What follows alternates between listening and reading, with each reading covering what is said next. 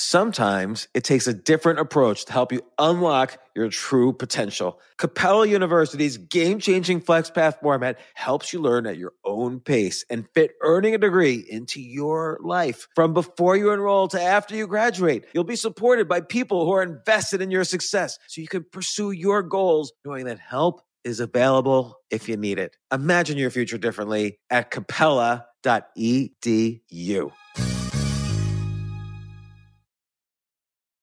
So, in order to support our show, we need the help of some great advertisers. And we want to make sure those advertisers are ones you'll actually want to pay attention to and hear about. But we need to learn a little more about you to make that happen. And I would love to learn more about the audience. So, go to Pod Survey. That's P O D S U R V E Y, podsurvey.com slash James, and take a quick totally anonymous survey that will help us get to know you better. That way, we can bring on advertisers and, and even content that you won't want to skip. So once you've completed the quick survey, you can enter for a chance to win a $100 Amazon gift card. Terms and conditions apply. Again, that's podsurvey.com slash James, J-A-M-E-S. Thanks for your help. This isn't your average business podcast, and he's not your average host. This is the James Altucher Show. Today on the James Altucher Show. Everybody in the world keeps secrets. And now there's a way to basically find out the world's secrets. And that's what we do in today's podcast. So I have on Seth Davidowitz, who wrote the book Everybody Lies. But it's not that everybody lies, it's that again, everybody covers up what they don't want others to know. But the one entity they don't hide from is Google. So we know the world's data, we know the world's secrets from what they enter into Google and other sources of data. For instance, Seth tells me about this incredible fetish that exists only in this one country. Seth also reveals by the end of the podcast really the secret of all happiness. There's so much amazing, mind blowing data and secrets that we talked about today, I was just blown away. So here it is.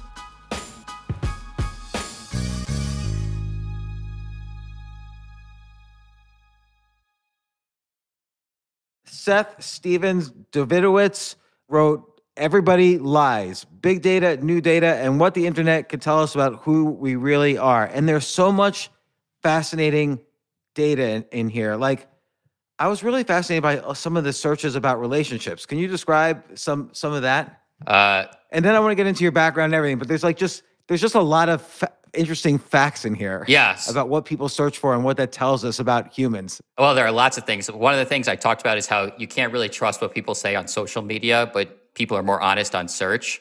So on social media, when people are talking about their husbands, and they're posting about their husbands. It's my husband is the best. My husband is the greatest. My husband is so cute. My husband's adorable. My husband's amazing. And then when you look at Google searches, it's my husband's a jerk. My husband's annoying. My husband's cheating on me. I think my husband's gay. It's like a totally different view of relationships on the social media, which is public, and Google, which is private. Uh, so that was definitely one of the things. Well, could both be true? Like it could be we don't know if it's the same people posting that their husband is adorable that's also po- searching for i think it just shows that the data you get depends on the incentives you give people. So uh, you know i think just like google is kind of biased towards negative things because you don't necessarily want to tell like if your your relationship's going great you don't necessarily feel the need to search google for anything because you have nothing to fix. But if your husband or wife is annoying you then you search on google. And on social media you don't have an incentive to tell all your friends, you know, I can't stand my husband, or my husband's so annoying, my husband's a jerk, my husband's, I think my husband's gay. Uh, so if you just looked at social media data and said that's marriage, you would be getting not the full picture. Yeah, like what other what other like marriage related things did you did you find? I mean, you talk about a lot of them in here, or, or relationship related things. What do people search on? That the number one complaint that people have about both a marriage and a relationship are that it's sexless. Uh, and that like kill and and the number one complaint that husbands wives boyfriends and girlfriends have about their partner is that the partner won't have sex with me. Like it easily beats the number two complaint that the partner won't text me back. And like there are surprising surprising things. There are twice as many searches for my boyfriend won't have sex with me than that my girlfriend won't have sex with me uh, which goes against like we usually think that men, you know, young men particularly who aren't yet married, usually uh, are always want sex, and there's kind of a stereotype that women are, uh, you know, want it less. But uh, in the data, if anything, it it seems to be reversed. That there are twice twice many complaints that a boyfriend uh, is won't have sex than the girlfriend won't have sex. What about the male female breakdown on, you know, I think my significant other is cheating on me? Uh, it's a little hard to fully break down. Like Google's data is all anonymous and aggregate, so you don't know always what the breakdown is unless you can guess like boyfriend, girlfriend, you know, 95% of people are straight, so you can kind of do it. And I do a whole bunch of things on sexual stuff. Yeah. Where it's pretty easy to know the gender because people say like my penis. And it's like if someone says my penis, they're male. And like I found that that men have more questions about their penis than any other body part, more than their lungs, liver, ears, nose, and throat combined. Uh, and for every 100 questions men ask about their penis, they ask five about their brain. And the other thing I found is that one of the top questions men have about their penis is how big is my penis on Google, which is like a totally ridiculous question to ask Google, right? Like that's not the way to find out. and I just found out this is actually a brand new fi- discovery that uh, the James Altucher podcast, the first to hear, that men uh, sometimes type into Google, like just report in a full sentence the size of their penis. So they go like, my penis is four inches, my penis is five inches, my penis is six inches, my penis is seven inches, whatever. And when you actually analyze all this data, it's a normal distribution of reported to Google penis sizes uh, centered around five inches. Wow. Which I don't know what to make of that, but I was just like, that is, it, it just shows. I think one of the things that the Google search research kind of uncovers is the weirdness of humanity. You know, I don't even like to say it's weird because if everybody's weird, then maybe nobody's weird, but you definitely see uh, things in the data that people don't otherwise talk about. Another one that I mentioned in Everybody Lies is uh, that the top search that starts my husband wants in India is my husband wants me to breastfeed him. And that's India and nowhere else. And there in India, in like in the United States, if there are questions about how to breastfeed, about 99% of them are how to breastfeed a child. Uh, but in in India, they're about evenly split between how to breastfeed a partner and how to breastfeed a child, which actually is kind of in, is very very interesting. It, some people just find it amusing or think it's silly or whatever, but it actually shows that I guess a fetish can develop in one part of the world in pretty large numbers without ever being openly talked about. Uh, actually, after I published that finding, a lot of people interviewed doctors in India, and they said that they had no idea, you know, they'd never heard of this. But I'm I'm 100% confident based on the data, this is a thing, and it's just not talked about. It's so fascinating because, like, is it really border specific? Like, does Pakistan not have that fetish, or yeah, uh, Pakistan has it it, a little South bit, Asian a thing or just India? It's India and a little bit Pakistan as well, uh, but not not nothing much beyond that.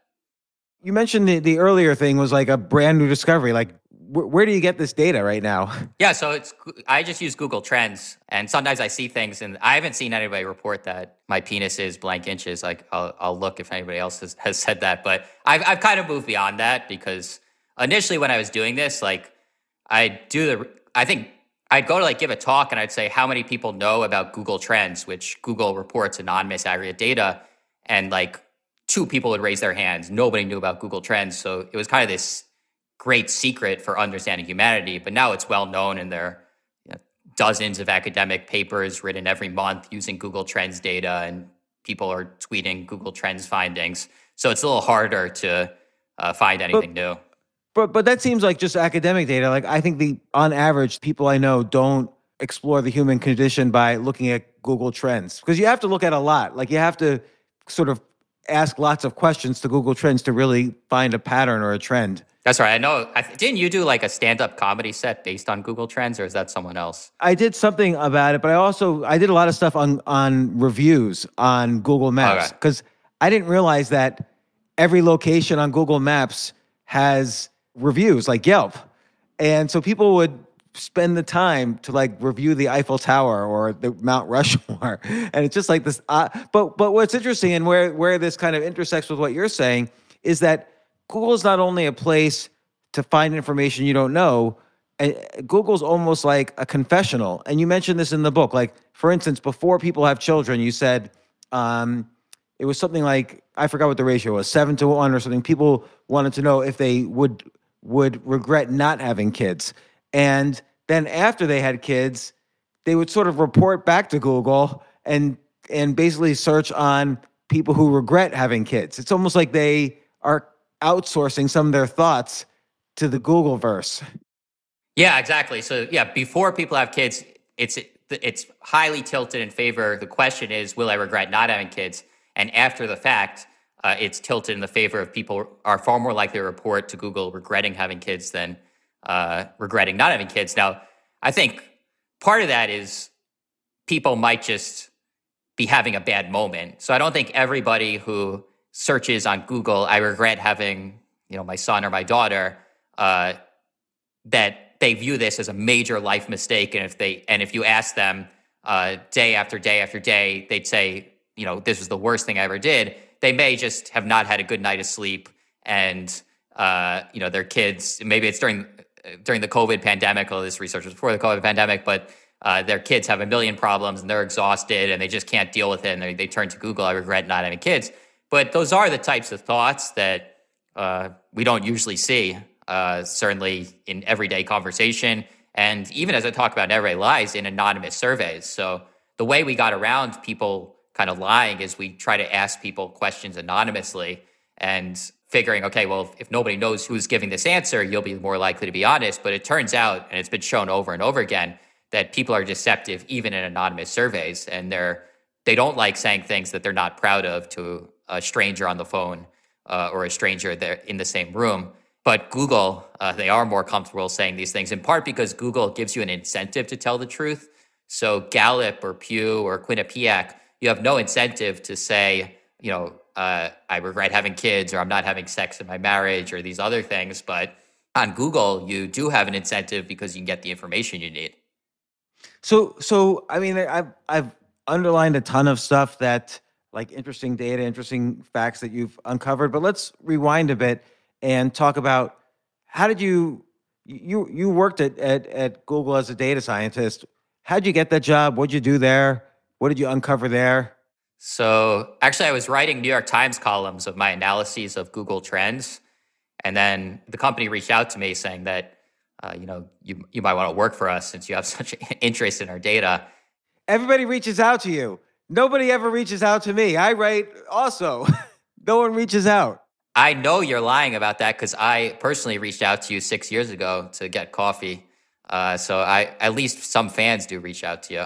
That that's true. That's true. Uh, and I I would bet that you're being deceptive there, and people do reach out to you. You've certainly done some very varied things in your career. Your book is called Everybody Lies, so you're probably skeptical of people's honesty in general. That's true. And I and I think interestingly, you may be dishonest in the negative direction. Most people are dishonest in the positive direction and they say everybody's reaching out to me and I'm in huge demand. And I, sus- I suspect, not to be your therapist, that you may be dishonest in the opposite direction, which I also am. So if that's true, we have that in common. So Google contacted you. You started working there. And what, what did you do for them? Did you move out to San Francisco? did you work here in New York? Yeah, I was living in the Bay Area and I was basically doing data analysis. It totally independent from the work I did in my book.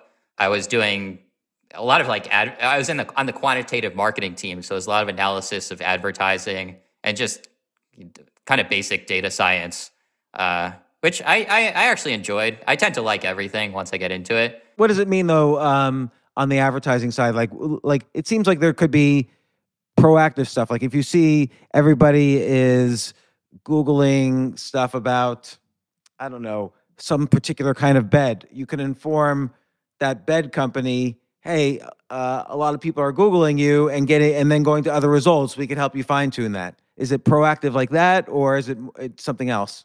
I wasn't doing that. I was doing more just like analyzing the effects of A/B tests or different projects that weren't really using the search trends as much. I did a li- one project that was using uh, search trends. It was kind of the idea was surveys are small, so you ask a thousand people a question, and you don't necessarily have data for different geographies, but you can kind of combine that data with Google Trends data and say if people let's let's say you ask like who supports uh, Biden, and if people who support Biden uh, tend to be in areas that make a lot of certain Google searches, like search for yoga or search for you know vegan recipes, then you can kind of predict Biden support throughout the country, even though you only have a 1,000 person survey. So I did a little bit of work on that which I should be able to talk about because it's public. And was it successful?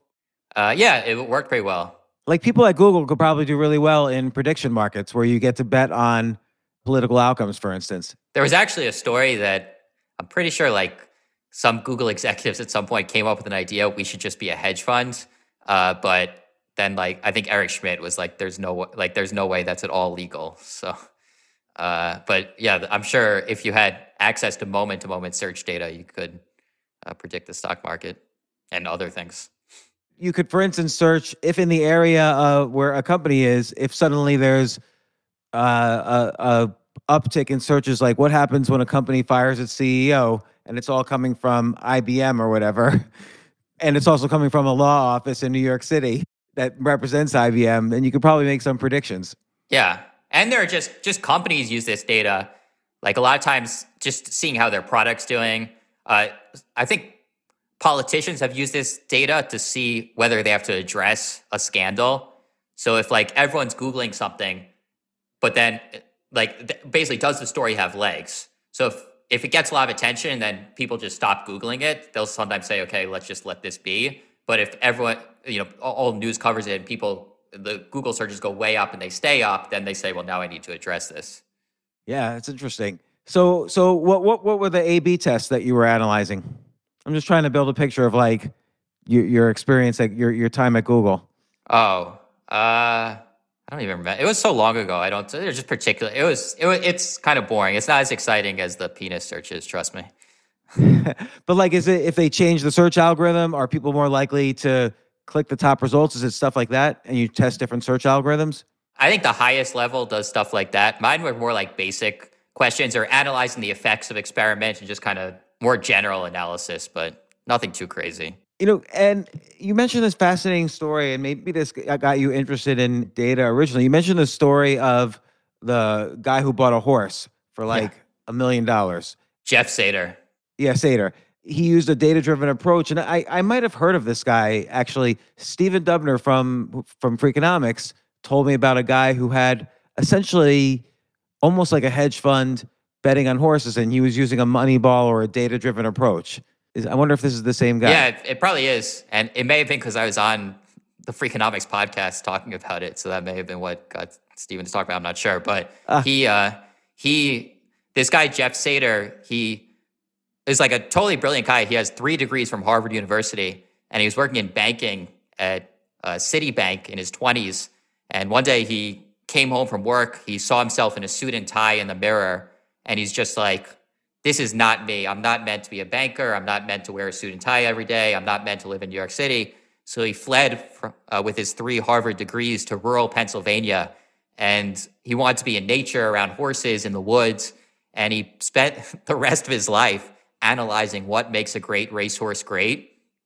And uh, amazingly, this was before Moneyball, uh, before kind of the before the term data science existed. Uh, but he was way ahead of the curve that he wanted to uh, figure out what makes great horse, racehorse great using data. And he tried all these things over the years. He he's like an eccentric dude, and uh, he he told me I flew down to Florida because I found his story so fascinating, and I met with him over a weekend. And he was telling me all these things he tried. He's like, he measured the size of horse nostrils uh, to. He had this theory that horses with big, wide nostrils would breathe better, and that would make them uh, run faster. And he created what I think to this day is the largest horse nostril data set ever assembled. Uh, and he tried that out. Like, do these horses with big, wide nostrils run faster? And found out, no, no, they don't.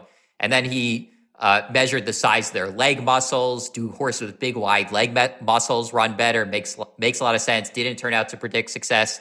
And uh, he tried one time. He tried to measure the size of horse poop, the size of their defecations. He literally set, uh, stood outside the barn and was measuring the size, like the diameter of horse poop, and said, "Do horses with big, wide poop uh, run faster?" And he found out that no, it doesn't work. And he tried all these things. He was a horrible failure. I'm pretty sure his wife was on the verge of leaving him. He was probably close to bankruptcy. And then he came up with the idea to, he worked with uh, a professor at the University of Pennsylvania. He built the world's uh, first EKG to measure the size of internal organs of horses, including the size of different ventricles their heart, including the size of their left ventricle. And he put this in the data set he had built. And he found that horses with big left ventricles just run faster than everybody else. Uh, and that's why he made the prediction that American Pharoah would be a once in a generation horse. Uh, because American Pharoah had a 99.6 first percentile left ventricle, and nobody else except for Jeff Seder knew that he had this left ventricle or knew that left ventricle was so predictive of success. Uh, so it's an amazing story. How did he get the data about that specific horse? Meaning, like, let's say he's going to an auction and there's 20 horses for sale. Would he make them all go through like an M- an EKG or? I think he just has to like rub it near their heart outside the barn. I'm not exactly sure, but I think uh, it was. It, I think it was a small device that allowed for it. I'm not totally sure, but it was it was amazing because he showed me the card and it was just like, wow, American Pharoah, based on his model, just had to be an incredible horse, and then and nobody else thought that when American Pharoah was one year old. Like basically the way every other uh, horse analyst uh, predicts horse racing success is using pedigree, and American Pharoah's pedigree was just basically average. So everyone's like, yeah, this horse fine, nothing special. And Jeff Seder just had this model is like, no, this is like going to be a once in a generation horse. And then it was a once in a generation horse. And the first to yeah, win won the, the Triple Crown, crown the in 37 after- years. And then, and then another horse, I think it was Justify, won the Triple Crown again. And I emailed Jeff, I'm like, tell me, did he have a big left ventricle? And he's like, yeah, it was enormous as well. So yeah, it's it's really cool. And so, how much money do you think he made?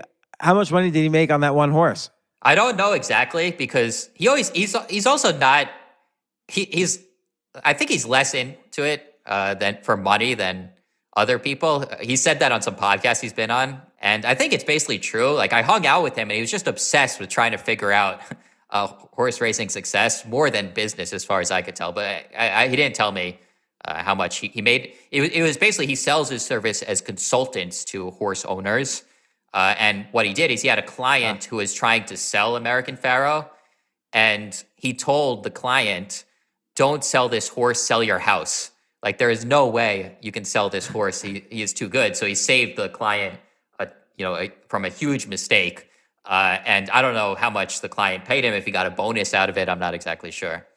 Yeah, because that that horse probably went on to a big career in being a stud as well. So he's probably made tens of millions of dollars. Yeah, that's where most of the money in horse racing is. Yeah. So when I hear stuff like this, I always think to myself that okay, is is a data-driven approach to this kind of analysis where you could have real world, you know, positive outcomes including making money, I feel like is it too late because every domain has been conquered. Like, you know, Mo- Moneyball did it for baseball. I actually know a guy who's doing it for football and doing very well. I'm just wondering what domains, you know, you feel are like unexplored for this.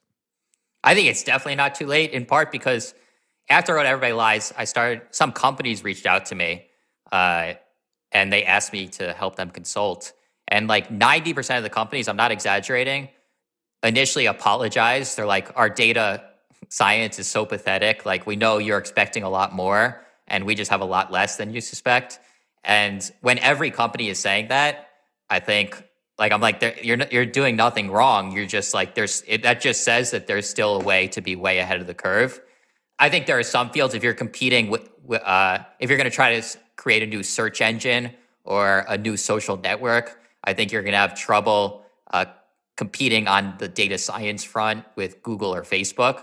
But if you're in any industry, uh, most in, you know Wall Street, I think, is another area where uh, the best data scientists do work there, and you might have a you might have a tough time uh, having a huge edge. Uh, baseball is maybe one area where you might struggle to find an edge, except every few years a new book comes out about how a different team used data analytics to become great. So first it was Moneyball covered the story of the Oakland A's, and then there was a book about the Tampa about the Houston Astros. I think it was Astroball, and then there was a book about the Tampa Bay Rays, how they use data analysis to uh, kind of beat the system. So even baseball, which is uh, maybe the quintessential example of a field where the secrets of the advantage of data science have spread widely, there seem to be ways to uh, still have an edge using better data science or uh, advancing. And I think the other thing the Jeff Seder story tells me is that frequently the way to have an edge in data science is not by having better models than everybody else or just thinking to use data science. Everybody can do that. In many ways, every horse uh, consultant was a data scientist. They just looked through the same books that everybody looked through and ranked the and saw how good the pedigree of the horses were, and then consulted their clients uh, based on that information. But what Jeff Seder did is he was entrepreneurial.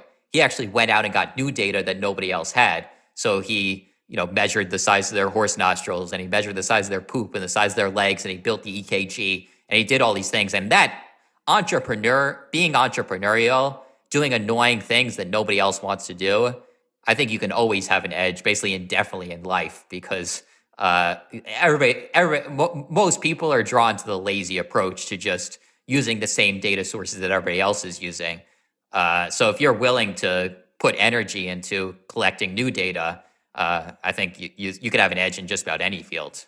It's really interesting because there's two things happening. One is how unique and different is your model from all the miles pri- prior. Now that doesn't mean your model is going to work, but it's a combination of that using a unique model to uncover something that is very common.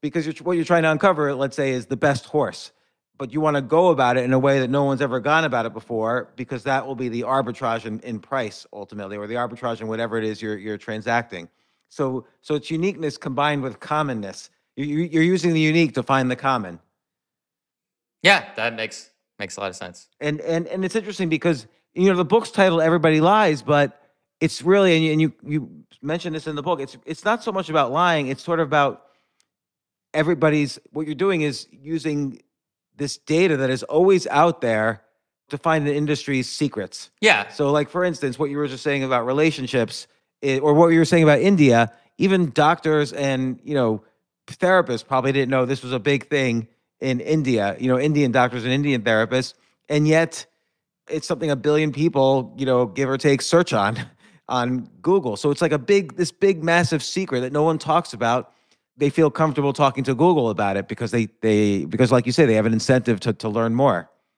Yeah, and I think the other thing with data science is you have to be willing to be surprised by the data. So, like I think a mistake that a lot of data scientists have is I think one of the reasons Jeff Seder was so successful is he was I think by his own admission a little eccentric and maybe I think a partner of his who I met, Patty, Patty Murray, just said he's crazy. And I think that can be an advantage in data science because most people, like most people just test what everybody else has already been using. So you just look at the pedigree, uh, you look at the times they they ran. Most people aren't like, you know, could poop size correlate with success? Nobody thinks that. And then if you do think that, a lot of times you're wrong, but occasionally you're going to be right. And you know, I kind of did this. I talk about the book. I studied this site Stormfront, uh, which is the largest hate site in the United States. And actually, the way I the way I came up with the, the idea to study Stormfront is I was googling myself uh, because I'd written an article and I got excited because this message board was talking about me. They're like Seth Stephens Davidowitz wrote this article. I had written an article about racism or something. I'm like, uh, you know, like I get excited. I'm like, oh wow, I'm in the news, whatever. And then I look at the site and it's like Seth like Davidowitz, Jew. Yeah, I was like Jew, Seth Stephens Davidowitz, and like you know, analyzing my face and how Jewish I look.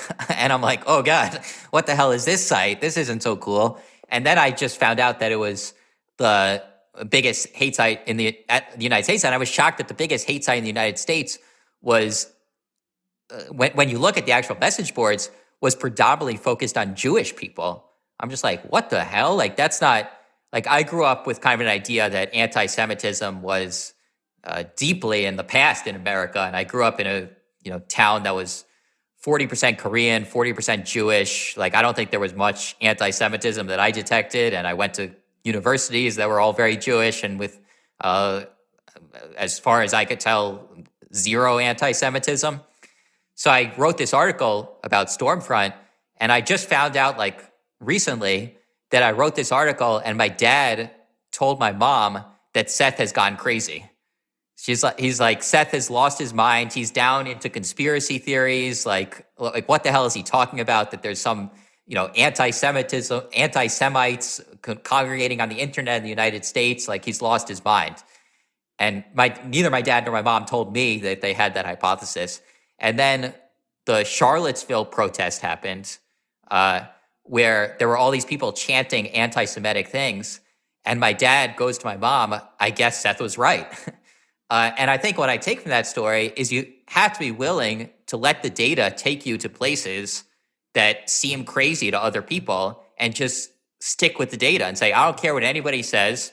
I am seeing, you know, not it, the data is not telling me that 10% or 20% are visiting this site, but the data is telling me a lot of people are visiting a site that is predominantly focused on how on theories of how Jewish people are running society. And my dad can think I'm crazy, my mom can think I'm crazy, but I'm going to put that data out there into the world.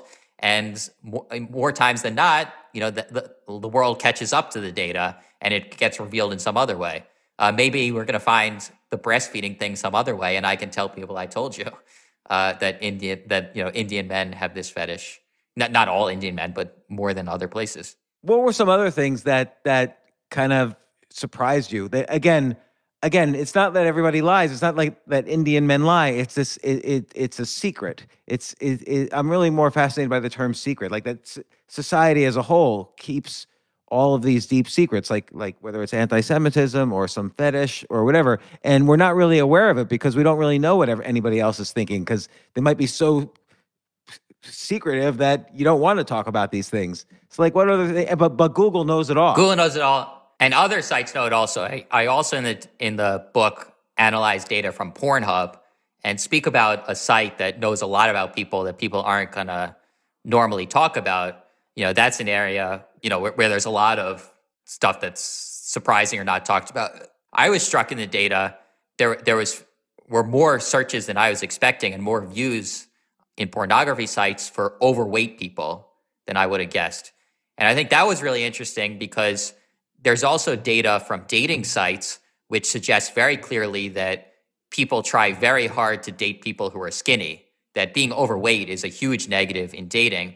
And that made me think that there's a sense in which being in the closet is more widespread than we sometimes think. So the traditional definition of being in the closet is a home a, a, gay person who pretends that he or she is straight. So the person is attracted to members of the same sex, but due to social pressures, they pretend that they're interested, uh, a, a desire to conform or desire to make other people think highly of them. They date members of the opposite sex. And I suspect that that phenomenon is more common than just gender that a lot of people try hard to date people because they'll impress their friends or they think other people will think they're cool or other people will think they're normal rather than what they're really interested in. Because the data from pornography uh, shows that the what people are most deeply attracted to varies much more than is usually talked about uh, but what people look for in dating it doesn't always vary so much. Uh, so i do suspect that there are for example men who are, are would be are more attracted to overweight women and would be happier and more fulfilled if they dated an overweight woman but because they are embarrassed about that attraction or think other people will judge them negatively uh, try to date skinnier women instead. What do you think it is about in this case overweight women that and I could I could understand the reasoning why, but I'm curious your uh, uh, interpretation. Why why do you think that is? So on the dating side, I understand they're trying to impress their friends, but in the in the fulfillment side, why would one, a weight de- determine a higher degree of fulfillment? Why are people attracted to people of certain types? What causes those attractions? Or in this particular case, why do you think uh, being in a relationship with an overweight woman might be more fulfilling, whether it's sexual or just the relationship in general? Oh no, because I think some people, the range of what people are attracted to varies quite a bit and that for some some people for whatever reason are more attracted to overweight people. Some people are attracted to brunettes redheads blondes uh, bald people people with full heads of hair tall people short people. There's a pretty wide range of what people are attracted to. Uh, i think a, a big question that this data will ultimately help us answer is what causes such attractions so why are some people attracted to types of people there's some evidence that people get imprinted from a very young age from the people they see around them or the people they have a first uh, romantic experience with and tend to be attracted to that same type the rest of their lives. Uh, they've actually done studies with, uh, I think, uh, ducks where they paint like the mother's beak red. And then for the rest of their lives, the kids of that uh, mother with the beak with that was painted red uh, seek out partners who have red beaks, uh, which suggested that some attraction, at least for for many animals, comes from certain key moments in in childhood. So, but that's an area well beyond uh, my expertise. Although that usually doesn't stop me from opining about topics.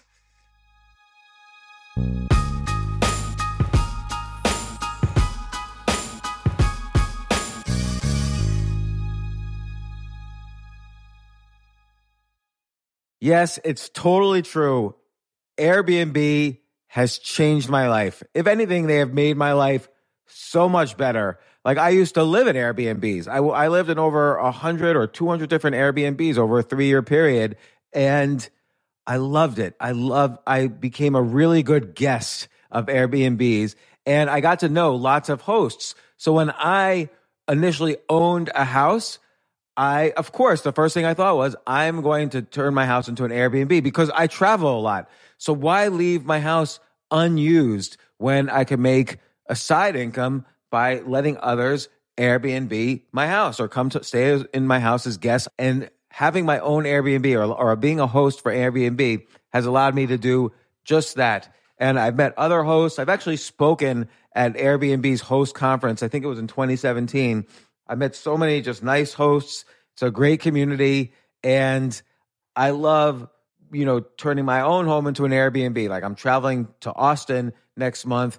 My home's going to be an Airbnb while I'm away, and I'll stay in an Airbnb. I'd rather stay in like a three story house Airbnb than in one tiny hotel room in, in the middle of Austin during South by Southwest. So listen, while you're away, your home could be an Airbnb. Many people host on Airbnb, but there are people who are just letting their house sit empty, who've never thought about it or didn't realize their space could be an Airbnb. Hosting can easily fit into your lifestyle and is a great way to earn some extra money. So if you have a home, but you're not always at home, then you have an Airbnb. Your home might be worth more than you think. Find out how much at airbnb.com slash host.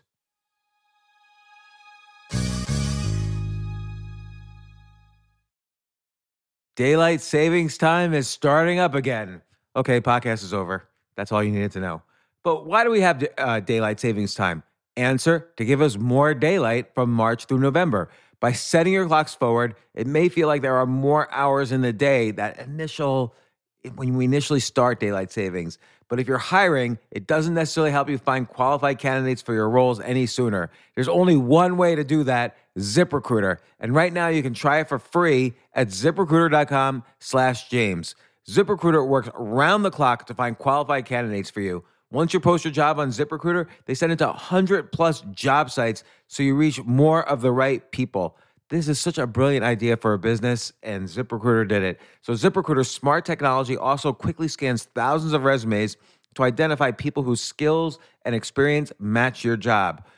I've used ZipRecruiter particularly as a potential employee, and I still to this day get messages every day. James Altucher, would you like to apply to be VP of Entertainment at NBC or whatever? So there's just nonstop emails. Like I got five or six emails today because of because a year ago I signed up for ZipRecruiter.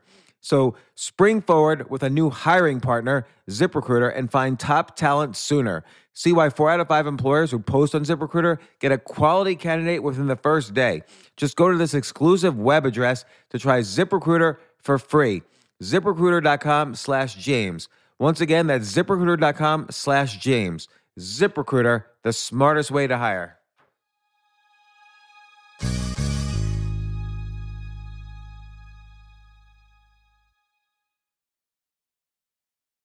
I kind of feel, and and data sort of shows this. There is no such thing as expertise. That that's a lot of what you're telling me. Like take take the the Jeff Seder's example with horses.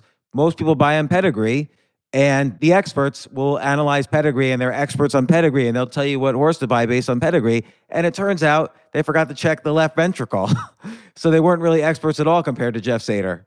I think that's right, although that can be taken too far. Uh, there have been studies on like what on successful entrepreneurs where they've looked at the entire record of entrepreneurs in the uh, United States, and there's there has there is an argument that outsiders have an edge in entrepreneurship. David Epstein's book, which is excellent, Range, has a whole chapter, The Outsider's yeah. Edge, that you have an edge if you come from kind of a, a field, a, a, different field, because if you're in a so stuck in a field, uh, you're going to be uh, so constrained by what everybody else is do- doing, you're not able to see kind of new solutions. But if you actually look at the data of every business created, there's a huge insider's edge that the closer you are to even the subspecialty you're starting a business in, the more likely you are to be successful. Uh, so I think some of what happens is the non experts who succeed, we get so excited by their stories and they're so uh, almost because they're counterintuitive and they stick out. Uh, we love telling the stories. And then uh, we kind of lose track of the fact that it still is the exception. So it's not like you can't be an outsider and revolutionize your field. Your field. Uh, Jeff Seder has shown that there have been many entrepreneurs who have created successful products in something in an area they knew nothing about, but it's still the exception uh, rather than the rule. Uh, the other example that in business is age of entrepreneurs. So there's this idea that that youth is an advantage in business, and we hear all these stories. There was a movie, The Social Network, a Hollywood blockbuster about Mark Zuckerberg starting Facebook when he's 19 years old, and people started thinking, "Oh, it's you know you can start a great business in your dorm room, or you can start." Uh, you know, a great business shortly after college or in your late 20s. And if you look at the data, not the stories or the movies, uh, the most successful founders of businesses tend to be in their mid 40s, and your odds of creating a successful business increase up until the age of 60. Uh, and the average business wow. Owner, the average successful entrepreneur who is not uh, turned into a Hollywood, uh, who, who for whom there is not a Hollywood movie made, uh, is someone who learned a lot about their field over many, many years, excelled in that field, and then went off to start something on their own in middle age or even sometimes later. I completely believe that. Like just anecdotally, my own experience, whenever I've started a business because I thought, oh, this is the next hot thing, it's always failed. But if I started something where it was an area that I had been doing first for fun, then for years for little money, and then became an entrepreneur, those would tend to be more successful. Yeah, there like I in the data there is like something close to a formula for entrepreneurial success when you look at the data because the odds of success are so much higher if you did something in that field, showed success in that field, were already making a good income in that field, and then went out of, on your own when you had a lot of experience in that field. Like the chance of success are just monumentally higher. That doesn't mean that you can't uh, start a successful business in your dorm room or uh, you know I, I there there are people Suzy Batiz is one of the richest women in the United States. Uh, she created a product, Poo-Pourri, which uh, lower, which gets rid of the smell in defecations. Uh, you pour it into your toilet bowl and you get rid of the smell and defecation. And she had no training in the field. She wasn't a chemist. She wasn't, uh, you know, a, a, scientist. She wasn't anything. She just kind of had this eureka moment and did it. And it happens. It's not like uh, it's not like it's impossible. But I think people hear those stories and they get and they uh, and they and they think that that's likely to happen, uh, whereas it's it's not. There's clearly mathematical mathematical evidence and data that shows that uh, your odds of success are just way higher uh, if you've previously uh, if you have experience and success in a field over a long period of time. Well, you know, as someone who is aging, this is I mean everybody's aging, but as someone who's getting older uh, I'm older than I was when I started a lot of companies, and this is encouraging news. What what other age related things surprised you? Like you know, people always say uh, mathematicians do their best work in their 20s, but I'm not sure this is true either. I read one study where uh, uh, if you judge success in mathematics by how many other papers reference a paper you wrote, it turns out older mathematicians have more successful academic research published. Yeah, and part of the youthful advantage in some of these fields is because young people just write more papers, partly because older people are busy on committees and, and things like that. Uh, so qu- quantity adjusted, uh, as a percent of papers written, there even ten- tends to be more of an advantage towards older people, but some older people just aren't as driven and don't right, put as much work out there. Uh, there are some advantages to youth, definitely. Uh, in art, uh, Professor Galenson at University of Chicago has basically found that there are two types of artists, and uh, one uh, one type of artist just blows on on the scene at a very young age. Uh, and that an example of that is someone like Bob Dylan, who I think most people agree, even Dylan himself said that his best work was done in his 20s. Uh, but there are other artists who are more experimentalists and tinkerers, and those artists tend to get better with age. So an example of that would be Leonard Cohen, who uh, wrote his best work mm. probably in his 50s. Uh, so it, there can be advantages to youth that some people, your brain, you know, does have more uh, horsepower at younger ages. So for poets, mathematicians, there definitely can be advantages that some people take advantage of uh, to do great work at a young age. But uh, some of the some of the advantage of youth is a myth in man, in many domains. Certainly in entrepreneurship. And the other thing about the study of entrepreneurs and age is it's true even in the field of tech. So you'd say, okay, I, would understand how that would be true in some really boring business, uh, but tech is such a fast moving field uh, with all this new technology. You'd think in that field, you know, you need to be uh, really young to understand the newest trends. But uh, even in tech, the most successful entrepreneurs tend to be in their 40s. It's so interesting because that does go against a lot of uh, basically you're you're busting mythologies with with data, which is kind of the the story of history. Like the the story of history is basically new religions and new belief systems completely developing because new data shows the old belief system didn't work. So like Christianity for instance had to evolve as as we learn more about the shape of the universe. I was reading recently there was some study people had all these ideas that like superstitions around age that there were certain years that just people die a lot and then someone collected all this data and found that that wasn't true, that your chance of dying, you know, were there were no jumps at any particular age. And that really did change things about how people viewed uh, it did, it did the data actually worked in kind of getting rid of those myths and a similar recently there have been papers uh, analyzing uh, birth t- time of birth and basically horoscopes so do you see personality differences uh, for people born, uh, you know, for Virgos or Tauruses or whatever the hor- I don't even know all, anything about horoscopes, but uh, do you see these patterns? And not surprising to me, there were no relationships. There's no difference. You know, these these things are all myths. The idea that people born on particular months or particular dates are going to take on certain personalities is not true at all. And we'll see if that. I wouldn't be shocked if that does uh, lead to fewer people uh, following horoscopes, believing in this astrology. This always assumes that people read academic papers, which they don't. Well, like no one cares actually about facts. well, it's not. But then you have popular science writers. So now I'm I'm kind of moving into the arena of popular science, and now I'm spending a lot of my day uh, reading a lot of academic journals and being like and trying to get these ideas out there and making them entertaining for people and going on podcasts and talking about them.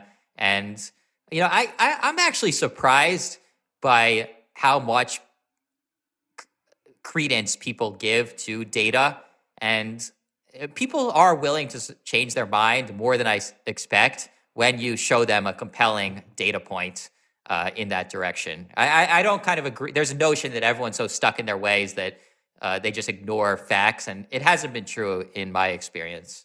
You know, it, it's interesting that you know you mentioned earlier that um, you oh you were talking about penis size that it fit a normal distribution. So uh, you know, normal distribution is uh, how would you describe it to somebody? It's like how our tests were graded when we were kids. It's you know the idea that there's an average, and if you're if you if you could beat the average person at something two out of three times, then you're one standard deviation away. If it's like I don't know four and a half out of five times, you're two standard deviations away, and so on. But then you have people like Nassim Taleb who believe that most domains could be better modeled by some sort of power law distribution, like the way earthquakes are modeled.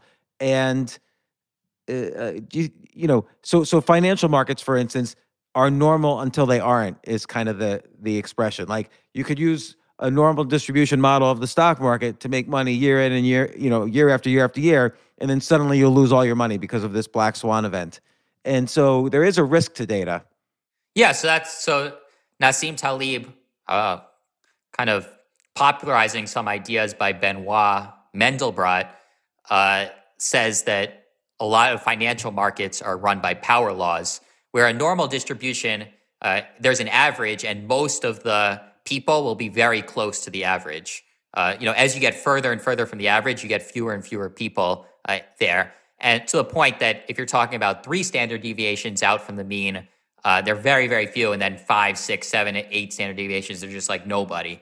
And power laws are a little different, where even way out, numbers way out, they still uh, happen. So wealth is an example of this, where if wealth was a normal distribution, you'd have everybody, you know, we'd ha- you'd have the average, uh, let's say, eh, eh, uh, you know, the average wealth in the United States, which I'd have to look up what it is, but $121,000 is the median wealth in the United States, uh, 121,000 median wealth.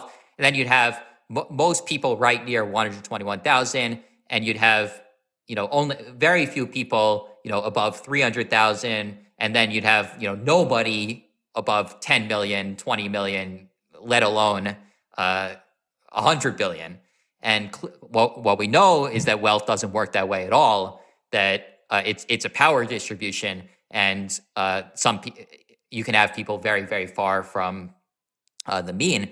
You know i think that's i don't think that that argument goes against data science it just shows you have to correctly analyze the data and know whether you're dealing with a normal distribution or a power law. And there are actually there are usually ways you can figure out whether you're going to deal power law. Power law laws tend to come from anything with kind of multiplicative effects where some initial edge is going to lead to even more edge. So that certainly happens in wealth where if you get, you know, some people start using your product, you get some capital, you can build on that and do, do and uh, ha- and uh, build even more wealth. It happens in city size. So city size is also a power law. Zipf's law, it's a, a power law distribution. And if you are, if your city is popular, more people are going to move there, and it's going to feed on itself and lead. And the, the biggest city is going to be far bigger than we'd expect if city size was a normal distribution. But some things like IQ, uh, height, uh, don't have that phenomenon where they're they're just the to the best of our mm. knowledge, they're kind of additive effects of various of a whole bunch of genes. And having one of those genes doesn't make you more likely to have another of those genes. So there's nothing that's leading to uh, these power law effects. Yeah, that's interesting. And then you could say, okay, in you know a normal distribution, like if you want to predict stocks, for instance, most of the time, probably a norm uh, a, a normal distribution of price movement works. But there are situations where everybody is either buying or everybody is selling. There's like there's too much panic or too much greed, and then it kind of flips over into a power uh, power law distribution. Uh, yeah, like on a normal day, like like right like like last month, people were a little too panicked, and so anything could kind of happen. But on a normal day where eh, maybe the market's going to go up, maybe it's going to go down, nobody really knows. Nobody then a normal distribution tends to work better.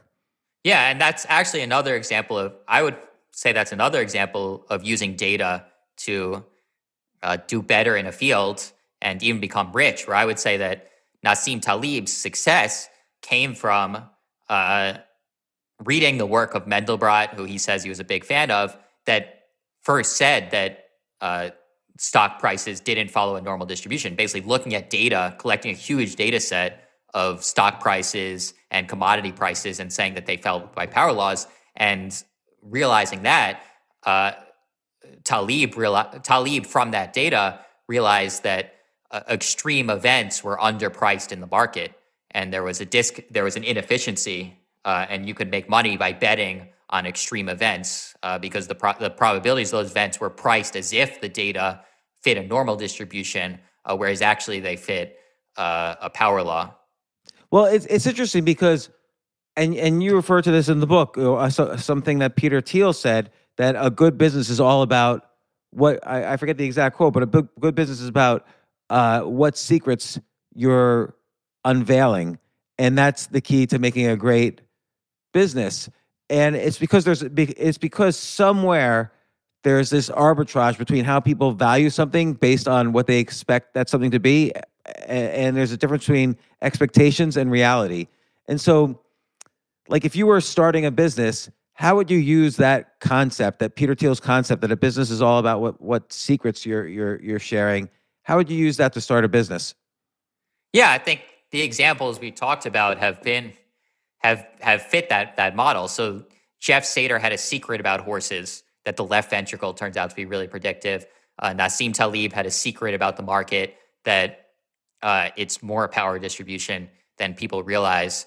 Uh, Zuckerberg had a secret about people that they're more nosy than they let on, uh, as I talk about in Everybody Lies.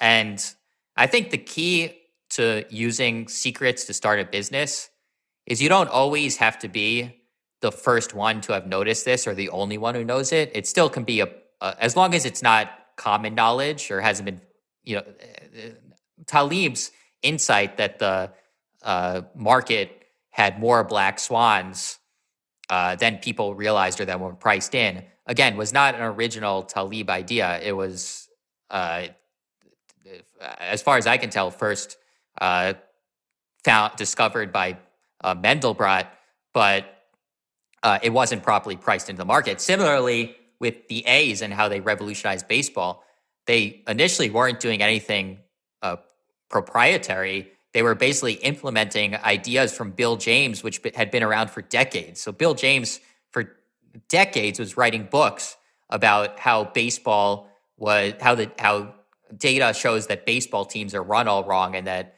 uh, bunting doesn't make sense, stealing doesn't make sense, walks are undervalued, and baseball teams just ignored this and then Billy Beane said, I'm going to use this.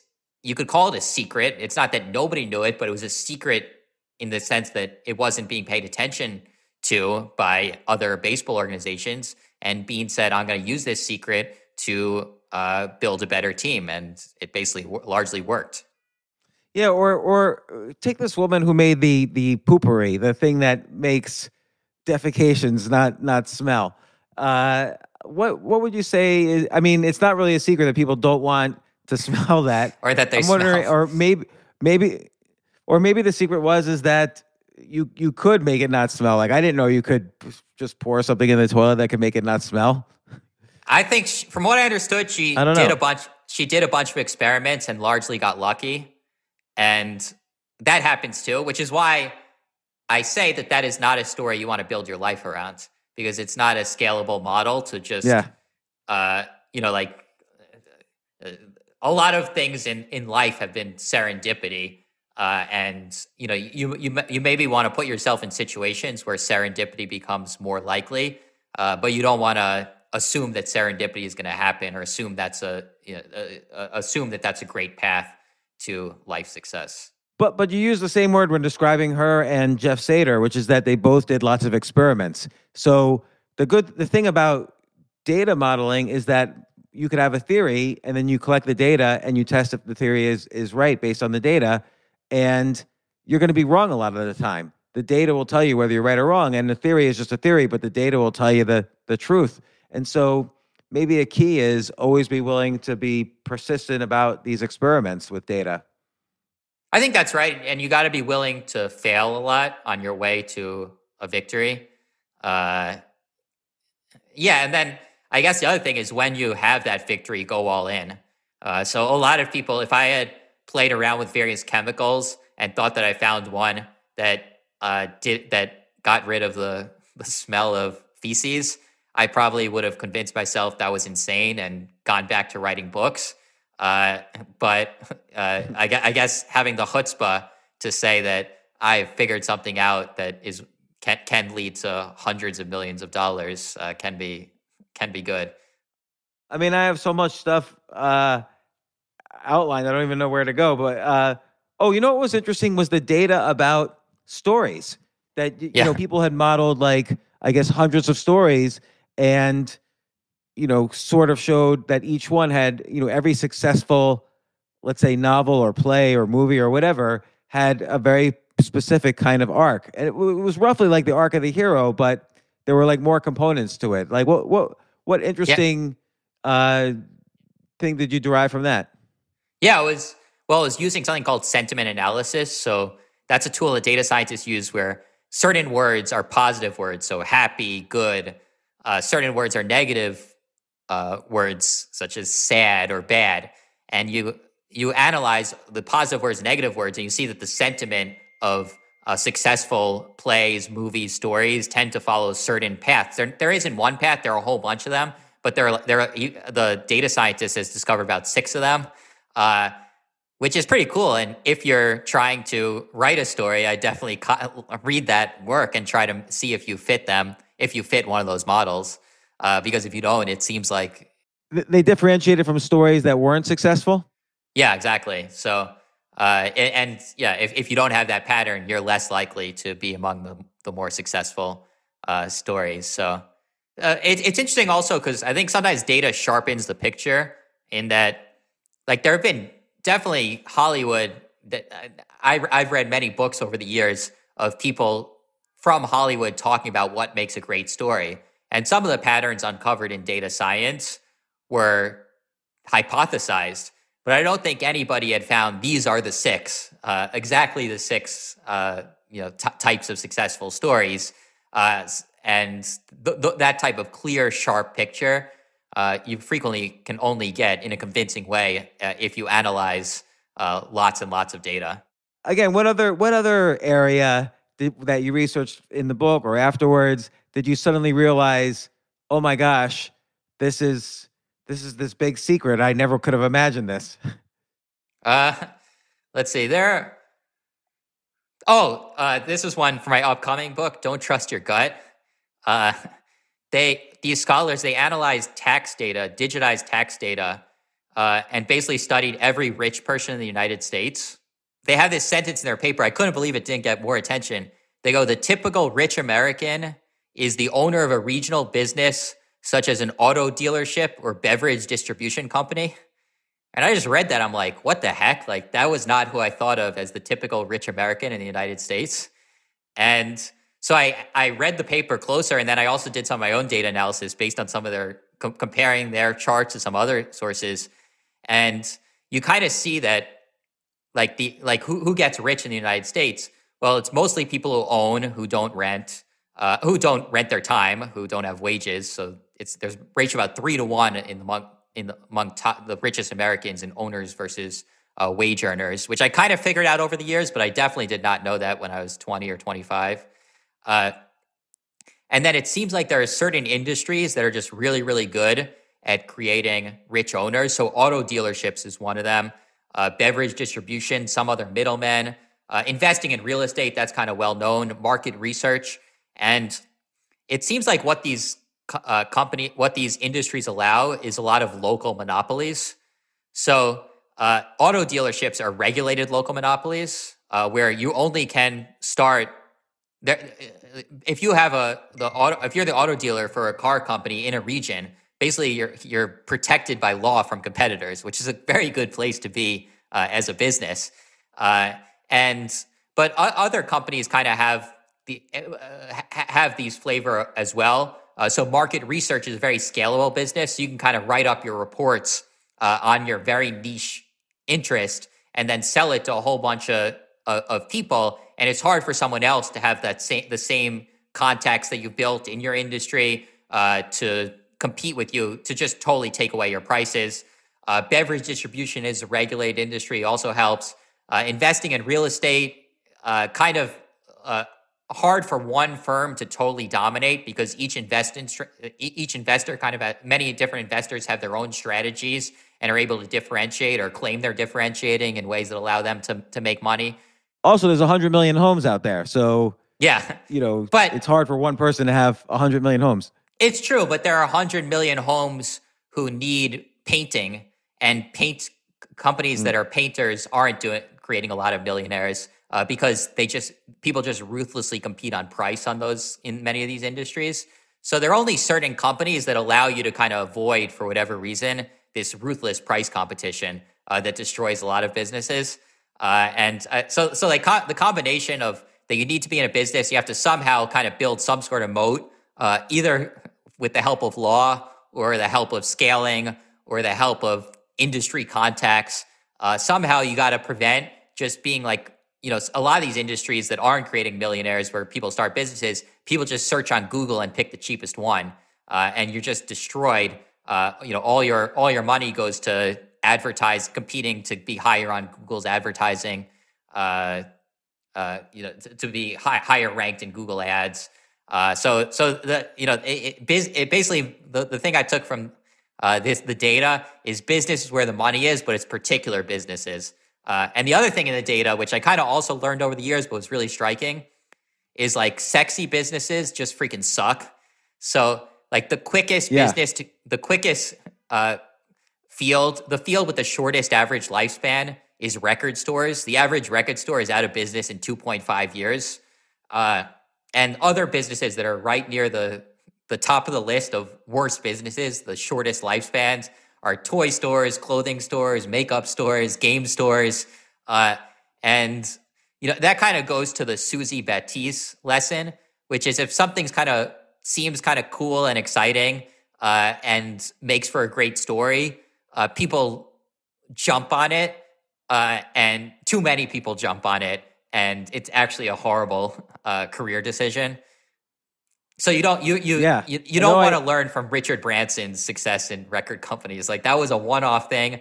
Don't read his biography and try to pick up lessons. Like just look at the data and know that the average record store. I mean, nobody goes to record stores anymore, so that's part of it. But same with you know all these sexy store store uh, sexy companies. Uh, they're just awful businesses.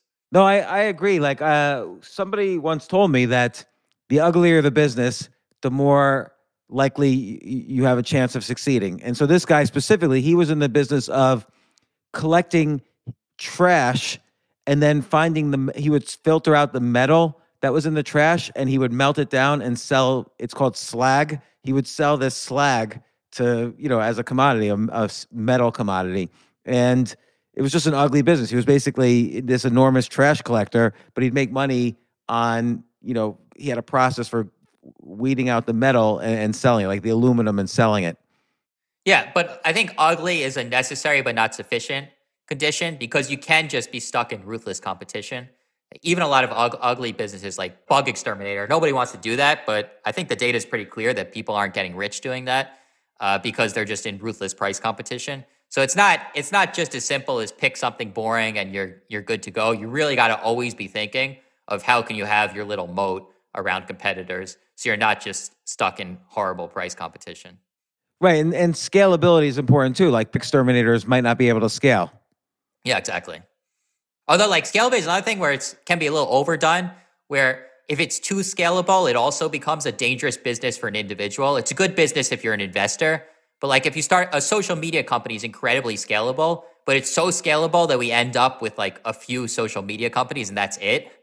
Uh, which is also not necessarily a great place to be from an individual entrepreneur's perspective because your life becomes almost too much of a lottery and it's better to be more to uh, and it, it's great if you're an investor and you can make a thousand investments and just pick all the social media companies and just say i'll, I'll get I'll, end up with whichever one wins this uh, scales correctly but an individual, I think you want like I, I always say local monopolies are good. You want scale, but not too much scale.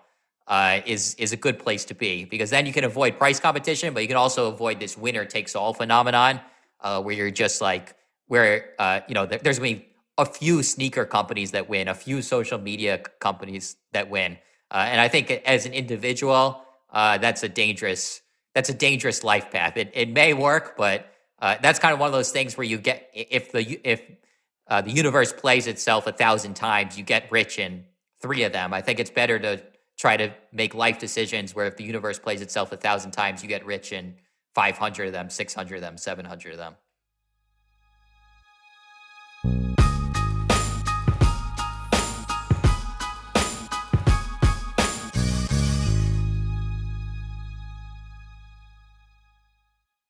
I am so glad you convinced me that the family car should be the Defender 110. It is so beautiful inside. It's so comfortable and it just feels indestructible. Yes, it really is. I've been waiting a long time for the new model to come out. The Defender 110. I'm telling you, it's my favorite car of all times. It's my third one. You know, I have stories of going off road. The guy managed the group. He was like, what are you doing in this beautiful car? I'm like, I'm going off road. He's like, are you sure? Cause you can use one of ours. And then they look like Mad Max cars. I'm like, no, no, no, no, we're going to do this. And he was shocked. Wow.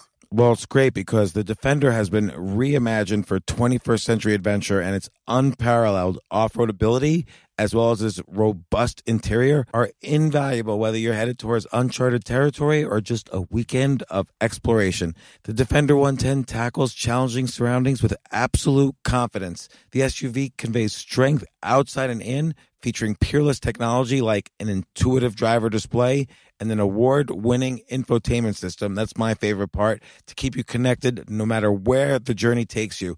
Adventure is unique to everyone, and so is the Defender. Choose from the two door Defender 90, the four door Defender 110, or the larger Defender 130 with the ability to seat up to eight passengers.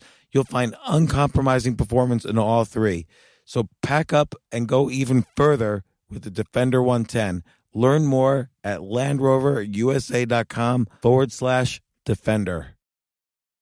Hey, listen, men's health is important. Men act all cocky and like they don't need anything. But the reality is, as you get older, there's some things you need. And it often feels like we're too busy to take care of our health problems. Like, I'd rather do anything than go to the doctor or the dentist or the pharmacy or whatever. But now you don't have to waste your time if you use HIMS.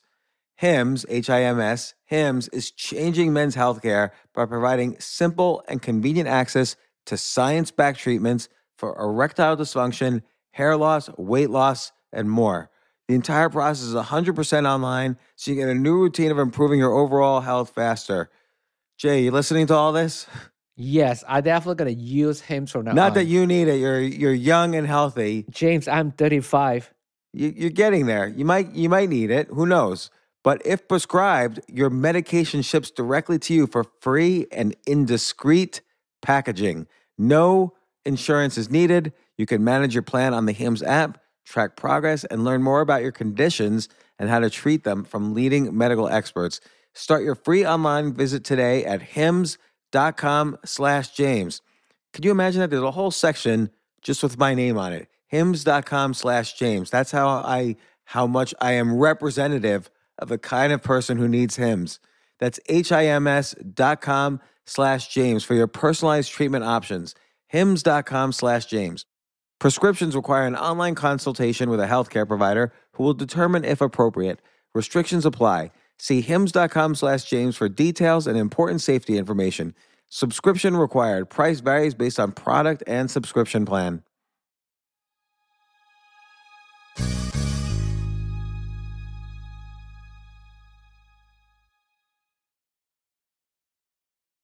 Tell me about the next book. You said you were working on another book, and we talked earlier about it. It's kind of like using data to sort of, you know, improve your life.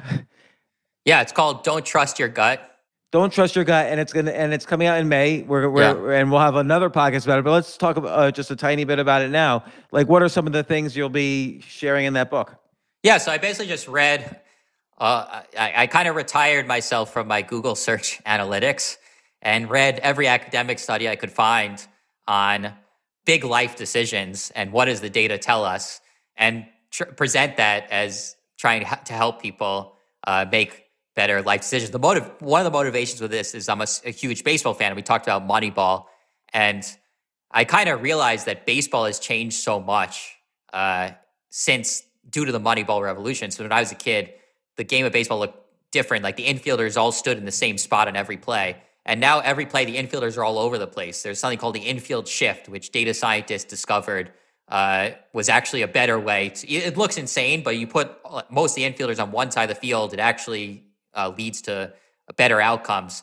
Uh, and I was thinking about like our personal lives, and I feel like most of us don't really use data driven, uh, make data driven decisions. We generally do what feels about right uh, and go with our gut. So, kind of, what would a uh, data what, what would a data driven uh, life be like and i think the area where there's the clearest and the Moneyball analogy extends best is dating.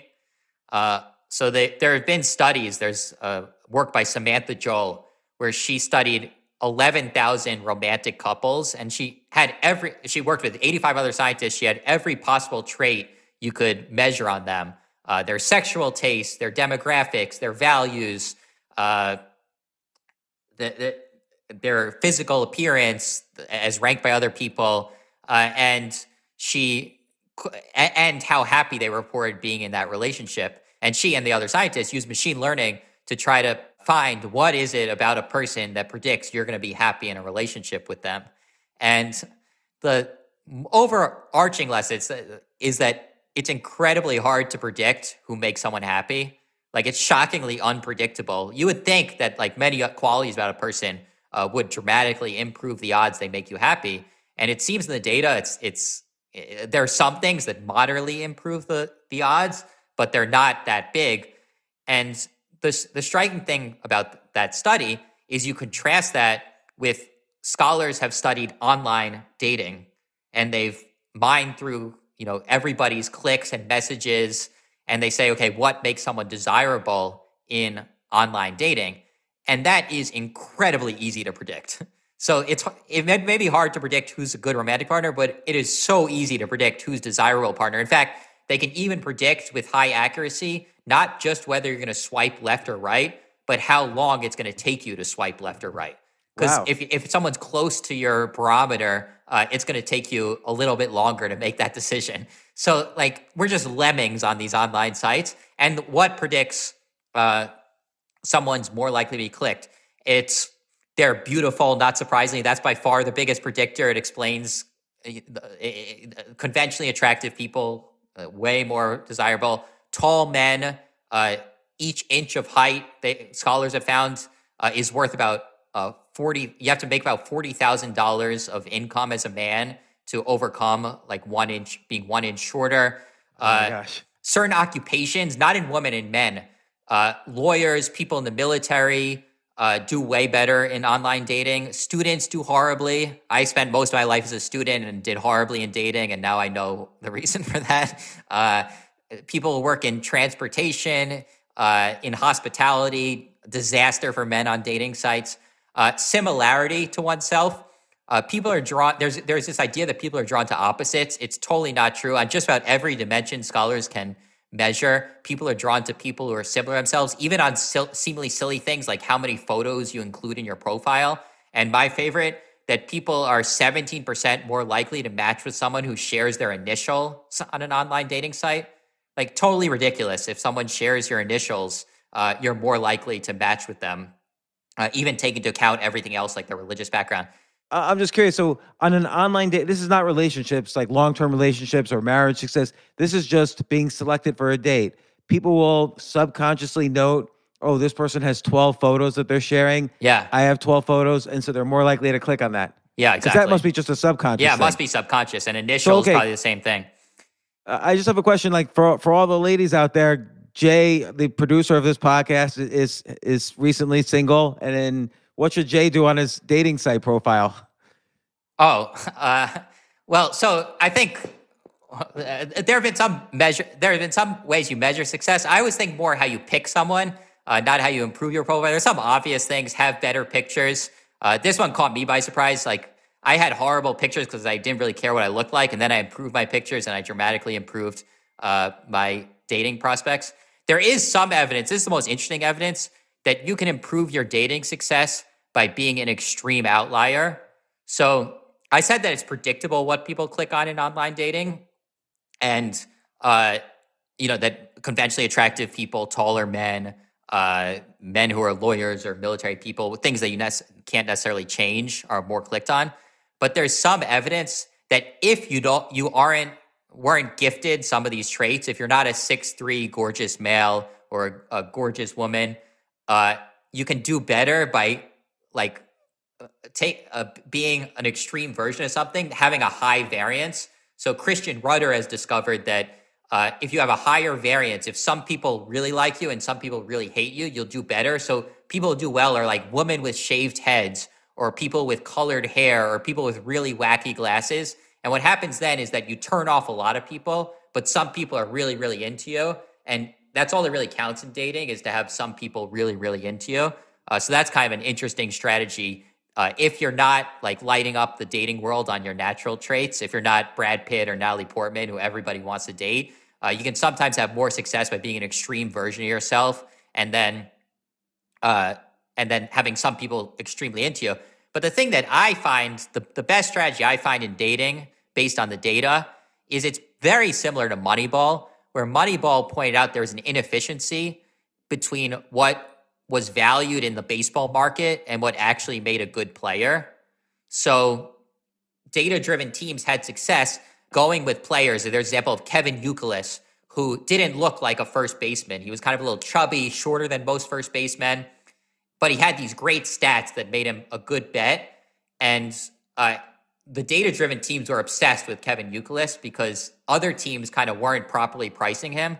And dating is exactly the same, where the fact that the dating sites show that people are like consistently drawn to these qualities that don't lead to long term happiness uh, conventional attractiveness, really tall men, men in certain occupations, people who are similar themselves, uh, etc. That you can really hack the market a little bit by focusing more of your attention on some of the groups that are not getting the attention. So shorter males, for example, and I'm not just saying this as a shorter male myself. I'm happily in a relationship, so I'm not. This isn't self-serving advice to try to get uh, more women intrigued by men like me who are on the shorter side. But it is true in the data that there's zero correlation between height and long term happiness, but there's this incredible correlation between being clicked on and height. So for women who are spending the heterosexual women who are struggling to perpetually single and trying to date these six two, six three guys, well, your comp- the competition for these men is ferocious. And if you end up with one of them, the data says you're no more likely to be happy. And if anything, the fact that you ended up with them it may be because they're so highly desired, they might have some other negative traits, like they may be completely have some very tr- bad psychological traits that make them still available. uh, it's a horrible place to focus your energy. Focus your energy on these groups that aren't getting the attention that that uh, that they deserve. So you know, even racial dynamics. Uh, it's a little you know politically incorrect, but there is horrific racism in dating. That's been shown uh, in many studies. Huh. Uh, particularly, for example, African American woman, huge uh, penalty. it's hard. It's horrible. It's not talked about. We talked about racism in in careers, in interpersonal dynamics, in police stops, in many, in getting a taxi cab.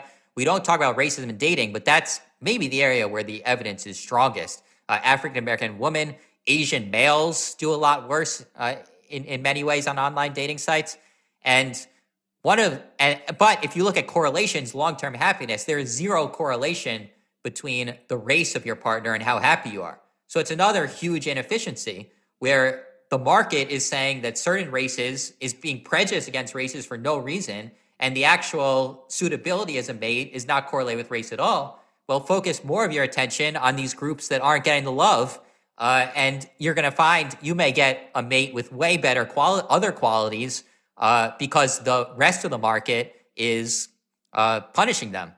And I told this, this finding. Is, this is like great advice.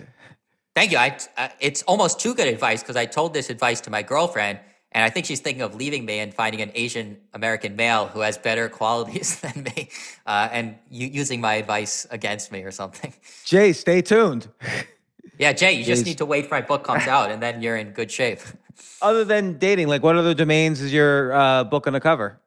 Happiness is a big area where they've done all these studies. So I became obsessed with this project, Mappiness. It's by this guy, George MacKerron and Susana Mourato, where they've been pinging people throughout the day and they're saying, What are you doing and how happy are you?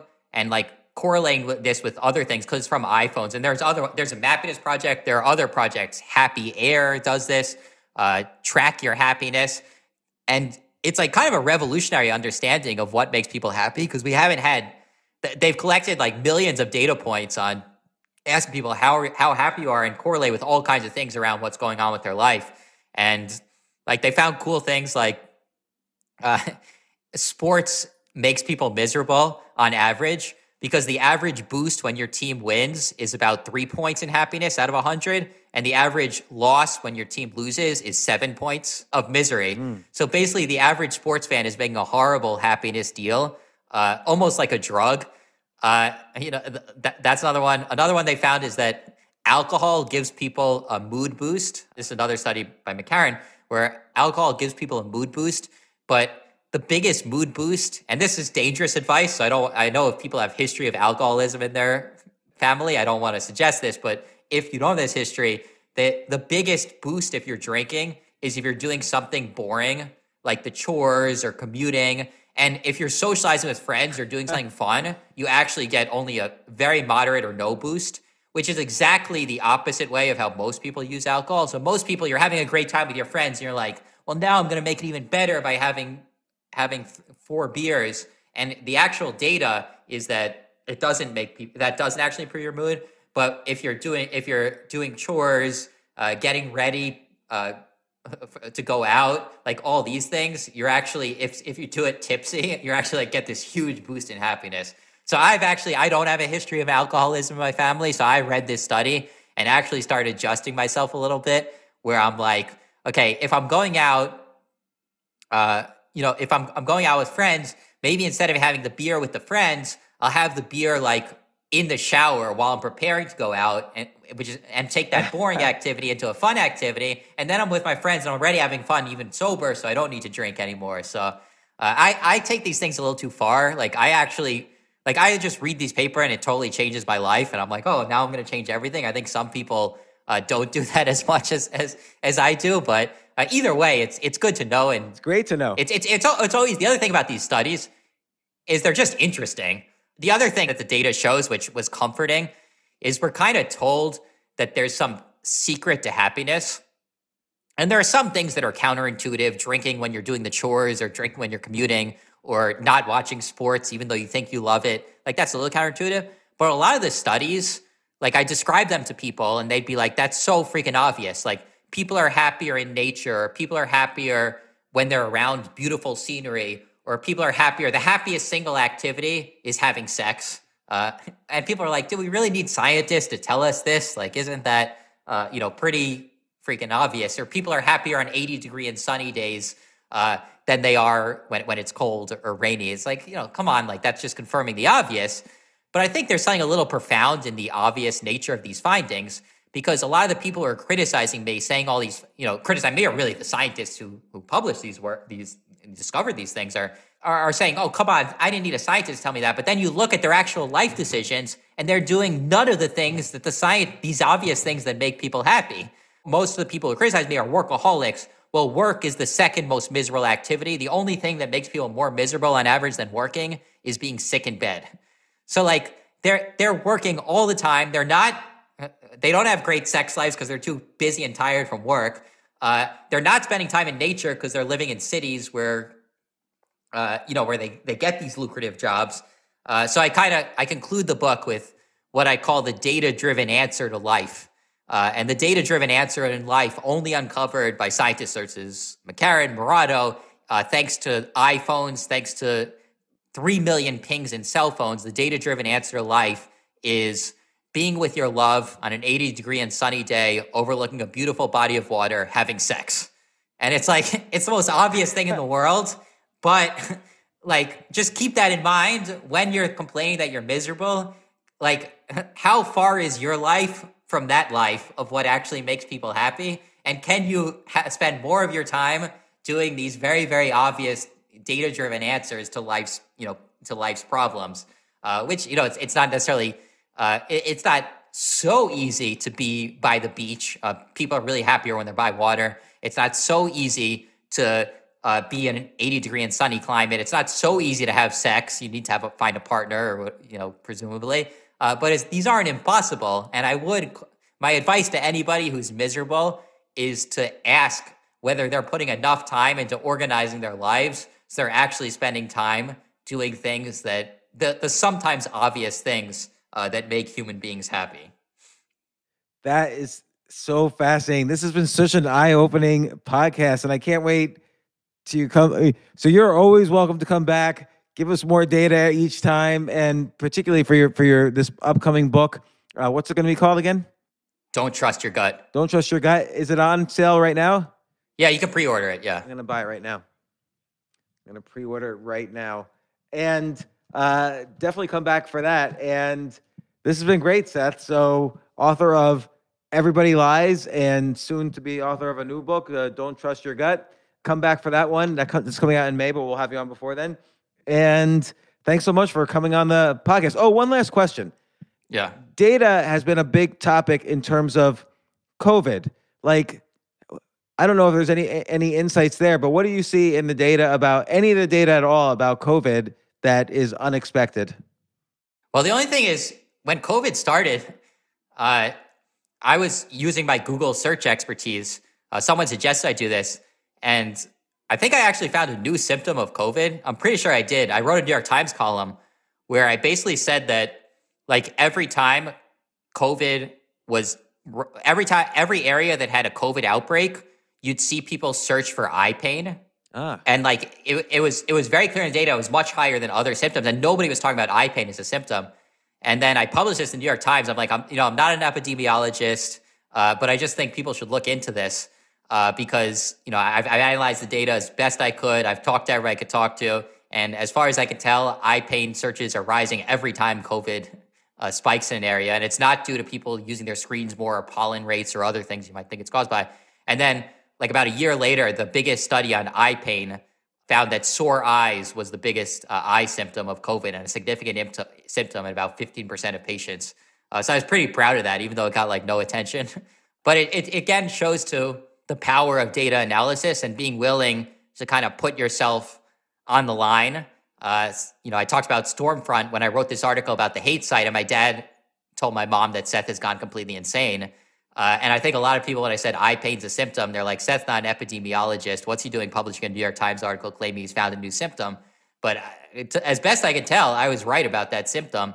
And I think you have to be willing when you ha- when the data shows something and you've tested everything you can think to test otherwise to go with it uh, rather than your gut, basically. Uh, kind of similar to, to th- this book coming up and this advice we've been talking about in dating. And like, you know, it might feel weird to shave your head or dye your hair or dress like a weirdo or be a total nerd. Uh, and you know, you might think that's not the right approach to, to dating, but the data has has said that that can improve your odds of getting a date by about seventy percent. So even though it feels weird or feels wrong or seems a little crazy, uh, I think you have to in this in 2022 you have to be willing to do things that feel a little wrong, but that the data says are actually right. Man, I am I am loving this stuff. I'm gonna this is gonna change my life. I'm gonna start being obsessing on data. So, Seth, thanks again for coming on the podcast. I'm glad finally after six years ago we talked about you coming on the podcast. Finally, you're on the podcast. It's it. This is so great, and I'm looking forward uh, to the next one already. So, thanks again. Thanks so much, James. This has been fun.